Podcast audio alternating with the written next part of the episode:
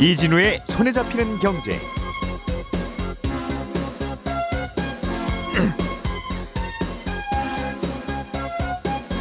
안녕하십니까, 이진우입니다.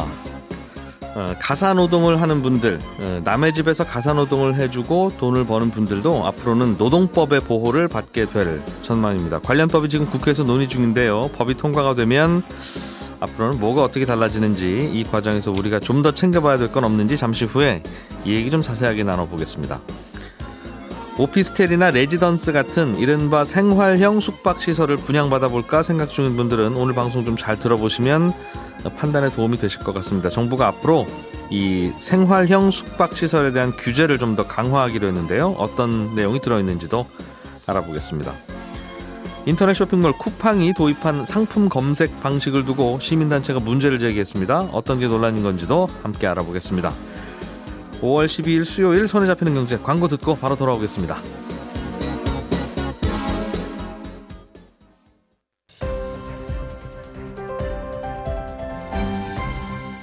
이진우의 손에 잡히는 경제. 네, 중요한 경제 뉴스들, 재미있는 경제 뉴스들, 또 필요한 경제 뉴스들 골라서 자세하게 알아보겠습니다. 손에 잡히는 경제 박세훈 작가, SF플러스 김치형 경제뉴스 큐레이터, 김현우 행복자산관리연구소장 나와 계십니다. 어서 오십시오. 안녕하세요. 야, 본인이 대본을 쓰시니까 본인 이름을 제일 위에 항상. 꼭 그렇진 않아요. 이거 바뀌더라고요. 이거 매번 로테이션이에요. 아, 그렇습니까? 아, 못 느끼셨구나. 아, 죄송합니다. 본인이 준비한 아이템부터 먼저. 또 이것도 본인 먼저네요. 제 마음대로 할 수 있습니다. 제 건 아니까요. 예, 근데 웃을 건 아니라 굉장히 생활 밀착형 정보예요, 이건. 예.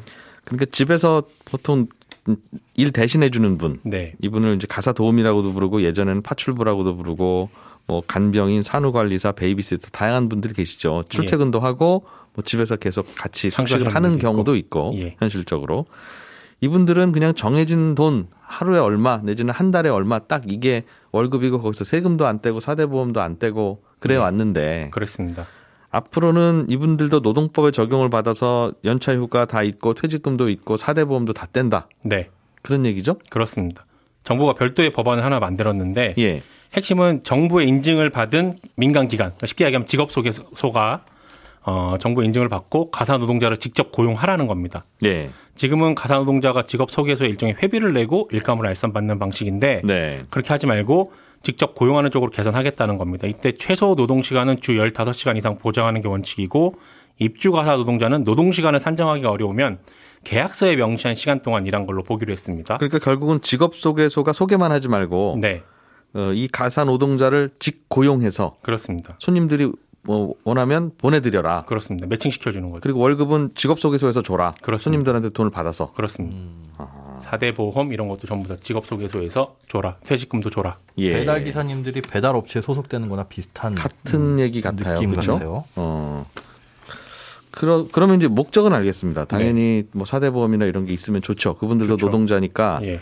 당연히 그렇게 되면 좋은데 지금까지도 안 됐던 이유는 뭔가 좀 있을 텐데, 지금까지는 이 법도 가사노동자는 제외하는 게 법이었습니까? 근로기준법 11조에 써 있습니다. 가사노동자는 근로기준법의 적용을 받지 아니한다. 예. 그러면 언제 시점 기준으로부터는 모든 이 가사노동자 직업소개소가, 네, 다 한꺼번에 그렇게 직고용을 해야 되면, 예, 만만치는 않을 것도 같은데요. 예. 예. 전부 다 인증받고 하라는 건 아니고요. 예. 지금처럼 인증 안 받고 하겠다라고 하면 그냥 그대로 하면 됩니다. 아, 직고용을 하려면 정부 인증을 받아야 되고, 예, 정부 인증을 받으면 직고용을 해야 되고. 그렇습니다. 예. 아니면 그냥 지금처럼 하면 되고. 정부 통계를 보니까 현재 한 3,300개 정도 소개 기간이 있는 걸로 나오는데, 맞네요. 예. 법안 발의안 쪽에서는 그중에 한 10% 정도가 인증을 받지 않을까라고 생각을 하고 있습니다. 예. 일하는 분 입장에서도 에이, 굳이 뭘 계약서 쓰고 일을 하냐, 난 그냥 하던 대로 하련다 하면 그렇게 하면 됩니다. 다만 앞서 말씀드린 그 노동자의 권리들이 있죠. 그건, 예, 보장받지 못합니다. 아, 그러면 이제 앞으로 이 법이 통과되면 인증받은 소개소에서 일하는 분들과, 예, 인증받지 않은 소개소에서 소개받는 분들이 서로 두 개의 다른 시장으로, 그렇죠, 나눠지는 거네요. 병립되게 되는 거죠. 이런 분도 있고 저런 분도, 네, 있고. 그럼 결국은 일손을 구하는 고객이나 일하려는 분들이나 둘 중에 유리한 쪽에 전화를 해서 사람 좀 보내주십시오 할 텐데, 예, 제가 보기에는 사대보험 떼고 하는 데는 당연히 그 비용 문제 때문에, 네, 비용도 비싸질 거고. 그렇겠죠. 그럼 그쪽으로 전화 안 할 것 같은데요. 전화 안 하면 그분들도 신청을 거기 안 할 거고. 그렇죠. 예. 일단은 법안의 취지는 이렇습니다. 가사노동을 필요로 하는 사람 입장에서 가장 큰 장벽이 신뢰잖아요. 네. 우리 집에 와서 아이를 보거나 청소를 하거나 하는 분이 어떤 분인지를 알 수가 없는데 적어도 정부에서 인증을 받은 업체가 소개해주는 사람에 대해서는 어느 정도 신뢰를 할 수 있지 않겠냐라는 거고 혹시나 가사노동을 하다가 발생할 수 있는 사고들 있죠. 예를 들면 뭐 물건을 파손했을 때 그럴 때는 일하는 분이 아니라 회사의 책임을 물릴 수 있다. 이런 것도 장점이니까 이 시장이 좀 커지지 않겠냐라는 게 법안의 취지입니다. 그거 가지고 커지면 저도 좋겠는데 네. 많은 분들이 경험하시고 있으면 네. 소개소가 어디냐에 따라서 그 오시는 분의 이른바 일을 얼마나 잘해 주시는지 네. 하는 것도 다르고 네. 똑같이 해 주셔도 A라는 집에서는 마음에 안 들고 또 B라는 집에서는 저분 참 좋아요 하는 경우도 네. 많아서 이거는 정부가 인증받았으니까 좋은 분 보내드립니다는 안 될 것 같은데요. 지금 이 사업을 하고 있는 업체가 있어요. 실제로 100명의 노동자를 직고용해서 4대 보험 해주고 퇴직금도 주고 있는 곳이 있어요. 관련해서 통화를 좀 해봤는데 예. 여기는 어떻게 하고 있냐면 이게 좋은 건지 안 좋은 건지 판단은 안 섭니다만 별점을 부여하고 있어요. 별점? 예, 그러니까 예. 서비스를 이용했던 사람들이 소비자들이 별점을 매기는 거죠. 네. 이분을 저희가 한번 고용을 해봤는데 괜찮더라 네. 하면 높은 점수를 주고 아니면 낮은 점수를 주는 거죠. 예. 그런 식으로 해서 신뢰를 좀 쌓아가고 있는 겁니다. 그러면 높은 점수 받은 분들은 월급을 더 많이 받겠죠? 숙련도에 따라서 약간의 차이는 있다고 하더라고요. 여러 가지 고민거리는 있을 것 같습니다. 취지는 알겠는데 예. 이게 실제로 정착하려면 일단은 비용이 더 들 거 아니겠어요. 4대 보험을 안 내다가 내면 그 돈은 어딘가에서 나와야 되는데 예. 궁극적으로는 소비자 주머니에서 나와야 되겠죠. 그렇죠. 그러면 소비자는 정부 인증하는 그 직고용하는 가사도우미 모여 계시는 곳에다가는 네. 전화하면 이건 무조건 하루에 2만 원이 더 비싸구나 네. 라고 알게 될 텐데 네. 기꺼이 자발적으로 돈 더 드리고 그렇게 쓸까요? 그래서 법안에서는 예. 소비자들한테 혜택을 줍니다. 연말에 네. 세액공제를 해주는 걸로 혜택을 주고 공제를. 있고 예. 그리고 사업자랑 노동자에게는 국민연금, 4대 보험료 이런 거 지원도 해주고 그렇게 해서 최대한 요금 인상을 좀 막아보겠다는 취지입니다. 돈은 더 내도 일단은 네. 결국은 연말정산에 돌려받으니 네. 결국은 나라에서 내주는 거네요. 그러면 그렇습니다. 세금 더 받을 거 안 받을 테니 이걸로 예. 돈 더 주세요 하니까 사실 그렇죠. 세금으로 지원해 주는 거랑 같은 것이네요. 그렇습니다. 그리고 어제 그 업체랑 통화할 때 가장 어려운 점은 지금 현재로서는 미스매칭이 굉장히 많이 발생을 한다고 하더라고요. 예. 예를 들면 지금 갈 수 있는 노동자는 일산에 거주하고 있는데 네. 필요로 하는 곳은 용인이다. 이런 경우에는 쉽게 가기가 어렵다는 거죠. 근데 이거는 이제 업체 입장에서는 예. 지금은 하려는 사람이 많지가 않다. 원하는 사람들보다. 일손이 부족하다는 그렇습니다. 거죠? 예. 앞으로 이 시장이 커지고 발달을 하게 되면 공급이 늘어나게 될 거고 그런 미스매칭은 어느 정도 잡히지 않겠냐라는 게 업체의 생각입니다. 가격은 좀 올라가야 되겠네요. 그러면. 그렇습니다. 당연히 일손이 부족하면 가격은 올라가겠죠. 네. 가만히 있어도. 네. 청취자 중에 김승민 씨께서 되게 가사도우미는 입주 가사도우미도 꽤 있다. 네. 이거는 이제 가사도우미가 필요한 기간이 집중적으로 있을 때가 있으니까. 그렇죠. 맞벌이 부부가 아이를 기른다든가 하는 예. 케이스에서. 그런 경우에는 그럼 4대 보험 퇴직금을 누가 냅니까? 하는 질문이네요. 결국. 그것도 이제 고용한 쪽에서 내줘야죠. 소개해준 중간에서. 소개해준 쪽에서. 그렇죠. 아니면 지금처럼 그냥 아름아름 알아서 하든가. 4인간의 계약으로 하든지. 그리고 소개해준 쪽에서는 이걸 고용하는 분께 4대 보험에 해당하는 돈만큼 네. 다시 더 받아야 되겠죠. 네. 그리고 아마 이거 하시는 분도 이거 4대 보험 안 좋아할지도 모를 거예요. 아마 돈을 더 떼니까. 그러면 인증받지 않은 곳에서 일을 하면 되는 거죠. 그렇죠. 선택을 하게 하는 거죠. 이게 인증이 얼마나 어떤 것을 대상으로 인증을 하느냐. 예. 사실 그분의 일하는 역량이나 뭐 이런 것들을 어떻게 하나하나 따질지는 궁금한데. 양쪽 시장이 다 돌아가면 네. 인증받은 업체는 인증받은 대로 4대 보험 다 떼고 그 대신 좀 비싸게 받고 뭐 세액공제 연말에 해주고 뭐 이렇게 돌아가기도 하고. 예. 인증 안 받은 곳은 지금처럼 그냥 돌아가면 혼란은 없겠는데 네. 우리의 취지는 인증받은 업체가 점점점 늘어나서 네. 시장 전체가 다 인증받아서 가사노동 하시는 분들이 다 4대 보험 하면 좋겠다라는 거잖아요. 그렇습니다. 그런데 되게 이제 입주하시는 분들 같은 경우는 그럼 1년 동안 4대 보험 결국 이제 집주인이 내야 되는 건데. 그죠? 고용하는 분이. 네. 그러면 저 여사님 아니면 뭐 가사도우미님 우리 그냥 고용 안 한 걸로 치고 그쪽에다 그렇게 얘기하고 서로 그러게요. 그리고 나서 그냥 조용히 합시다. 그러면 서로 비용 절약할 수 있지 않습니까? 충분히 그렇게 할 것 같은데. 그렇다고 일일이 집 돌아다니면서 혹시 지난번에 소개해 주셨던 그분 아직도 일하시는 거 아닌가요? 할 수도 없고. 뭐 해프닝이 있을 수 있겠네요. 가능성은 충분히 있으니까요. 김치형 기자님. 예, 제도 자체는 일단은 그 가사 노동자들의 어떤 미래에 대한 보장이나 이런 것들을 보완해보자는 취지로 시작된 거고, 병립이라고 하셨으니까 일단 진행되는 상황 좀 봐야 될 거고요. 정부가 인센티브를 줄 수 있는 건 조금 있는 것 같아요. 제가 최근에 셋째 낳아서 그 가사 도우미를 써야 될 일이 있는데, 근데 보니까 정부에서 뭐 세자녀 뭐 이렇게 다자녀가 되면 일부 지원해주는 업체들이 있습니다. 선택을 하면 일부 요금을 지원을 해주는데, 아마도 이제 인증받은 업체들에만 그 혜택을 주는 방식으로 해서 아마 이런 부분도 좀 유도하지 않을까. 정부가 아마 여러 가지 인센티브를 주면 아마 다 정착은, 인센티브 많으면 다 글로 가죠. 네네. 당연히 되긴 될 텐데 결국은 세금이란 말이죠. 결국은 이제 세금이니까 그 세금을 그쪽으로 투입하는 게 옳으냐는 이제 뭐 고민만 남아 있겠죠. 예. 언제부터 한다는 겁니까? 이게 법이 꽤 통과된 모양이에요. 국회에서 거의 뭐 마지막 단계만 남은 것 같은데. 지난달 말에 관련 소위 통과했고요. 이제 곧 있으면 법사위 열려서 여기 통과되면 이달에 열릴 본회의 올라가는데, 이 법에 대해서는 거의 뭐 좀 여야 이견이 없는 상황이라서 통과가 될 겁니다. 그러면 1년 유예 기간 두고 내년부터 시행됩니다. 아, 내년부터? 네. 그럼 내년 한 하반기부터는 이게 이제 작동하기 시작한다는 거네요. 자, 김현우 소장님. 네. 생활형 숙박시설이라고 하는 게 요즘 있다. 네. 이거 분양받는 경우도 있고 분양하는 경우도 있고. 예. 근데 이거 좀 손 좀 봐야 되겠다는 게 정부 입장인 것 같은데. 맞습니다. 생활형 숙박시설이라는 게 뭡니까? 예, 이 정체는 숙박시설입니다. 네. 그런데 취사가 가능한 숙박시설이다. 네.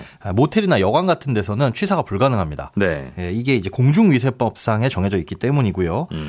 이 생활형 숙박시설은 2012년 초에 이 공중위생법이 개정되면서 합법화가 됐는데 지금까지는 사실 별 문제가 없다가 이 주택과 관련된 규제가 강화됐잖아요. 대출 규제라든가 그리고 또 집값이 오르다 보니까 이 생활 활용 숙박시설이라는 것을 주거 목적으로 쓰면서 문제가 발생을 하기 시작했습니다. 원래 숙박시설이면 호텔, 모텔 이런 거죠? 네. 호텔, 모텔 이런 것들은 일반 숙박시설이고 취사가 불가능한.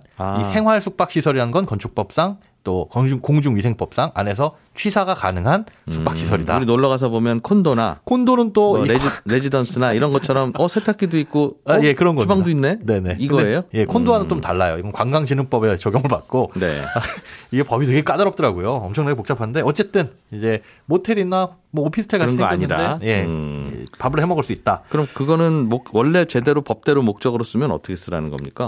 숙박업으로 쓰라는 겁니다. 이게 손님 받으라? 예, 취지가 뭐냐면 중국 관광객들이 당시에 많이 늘어나면서 와가지고 밥도 해먹고 할 수 있는 시설을 늘리자. 그런데 콘도 같은 걸 막 지을 수는 없으니 또 이용도 불편하니까 생활형 숙박시설인 걸 둬서 흔히 우리가 보는 레지던스 같은 거 그런 거를 지어서 분양하면 돈 있는 분들이 좀 사서 그리고 손님 받고, 해외 뭐 외국인들이 이렇게 왔을 때 손님 받고 혹은 뭐 국내 내국인도 가능하죠. 그런 목적으로 한 건데 도심형 콘도네요. 예, 도심형 콘도입니다. 그런데 이걸 진짜 집이라고 주거형 주택이라고 속여서 분양을 하거나 아니면 주택이 아닌 걸 알고도 주택에 관련된 규제를 전혀 적용받지 않기 때문에. 그럼 이거는 세채 네채 있어도 다주택이 아닙니까? 아닙니다. 숙박시설이니까. 그래서 그걸 피하기 위해서 악용하기 위해서 이걸 사서 뭐 임대를 주거나 아니면 세를 주거나 거주를 하거나 그런 사례가 있어서 이거를 이제 앞으로는 분양할 당시에 이건 숙박시설입니다라고 명시를 하고 분양받는 사람도 숙박시설인 거 알고 들어갑니다. 이걸 다른 용도로 사용하면 처벌받습니다라는 걸 작성해서 제출하는 걸 의무화하는 법안이 지금 올라가는 겁니다. 이게 아마 사서 세를 주면 전세나 월세를 주면 전입신고도 안 될 거고 주택이 아니니까. 전입신고는 됩니다. 돼요? 예, 알아봤더니 이 전입신고를 할 수 있는 대상은 주택이냐 아니냐가 중요한 건 아니더라고요.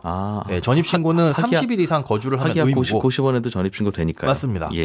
그래서 임대를 줘도 되긴 하는데 그럴 때는 주택임대차보호법이 적용되는 게 또 아니죠. 주택이 아니다 보니까. 세입자 입장도 그렇고. 그렇게 전입신고 됐다는 사실을 알면. 이거 주택으로 썼네라고 해서 다주택자로 국세청이 간주를 할 것 같은데요. 그렇게 볼 수도 있지만 이걸 장기 숙박입니다. 우리가 여관에 월세 이렇게 끊어가지고 장기 숙박하시는 분들 있잖아요. 그런 문제가 있어요. 그래서 요리조리 피해갈 수가 있기 때문에 아예 못을 박자. 이건 숙박시설이고 숙박업에만 써야 되고 숙박업을 하려면 숙박업 신고를 하셔야 됩니다. 사실 그게 지금 법에 되어 있거든요. 지금도 그냥 분양받아서 손님 받으려면 그 집주인, 그 이분 생활형 숙박시설 분양받은 분이 숙박업 신고를 하고 사업자 등록증 내야 돼요? 해야 됩니다. 예. 그거는 기존에도 마찬가지 당연한 거라서 굳이 분양계획서에 이 분양서에 명시를 안 했는데 네. 자꾸 이렇게 편법으로 쓰다 보니 민원이 자꾸 발생을 하고요. 그러다 보니까 이걸 정확하게 명시를 하고 앞으로 분양이 받을 당시에도 본인들이 쓸 수 있도록 서류를 보완을 하자 이런 내용입니다. 아, 그러면 현행법으로는 본인들이 분양받은 거기에 거주하는 것도 안 됩니까? 아, 사실상 문제가 뭐냐면 이 예. 건축물의 용도 자체가 주택이 아니라는 겁니다.